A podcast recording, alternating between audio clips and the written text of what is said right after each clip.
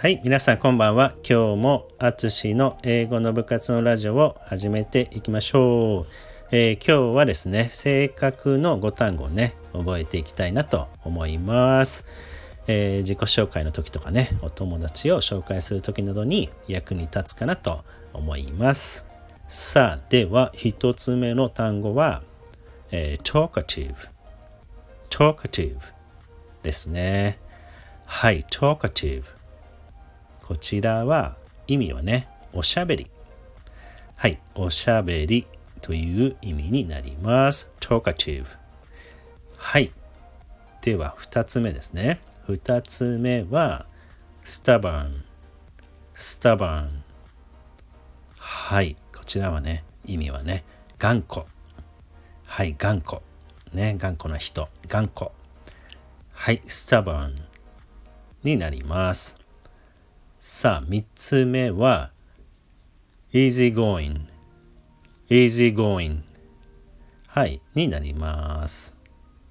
ね、こちらはね、のんき。ね、のんき。はい、のんきですね。のんき。はい、英語は easygoing でしたね。easygoing。はい、では4つ目いきましょう。4つ目はね、active。はい、こちらはね、アクティブな人ともね、日本語で言いますが、行動的な、はい、行動的な人、行動的なですね、active。さあ、最後、5単語目ですね、は、passive。はい、passive。こちらはね、消極的な人、passive と言います。はい、できました。やったー。今日の5単語は talkative、stubborn、easygoing、active、passive の5単語になります。またね、こちらは、単語帳ね、作成して、で英語の部活のね、インスタグラムの方に投稿しておきますので、覚えるときにね、ぜひ、活用してみてください。覚えやすいようにね、作成しておきます。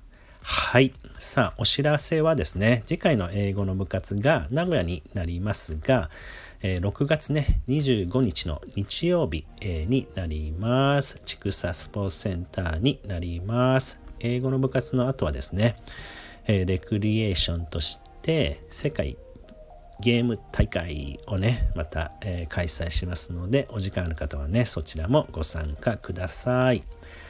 はい、ではありがとうございました。Have a nice night and see you soon. じゃあねー。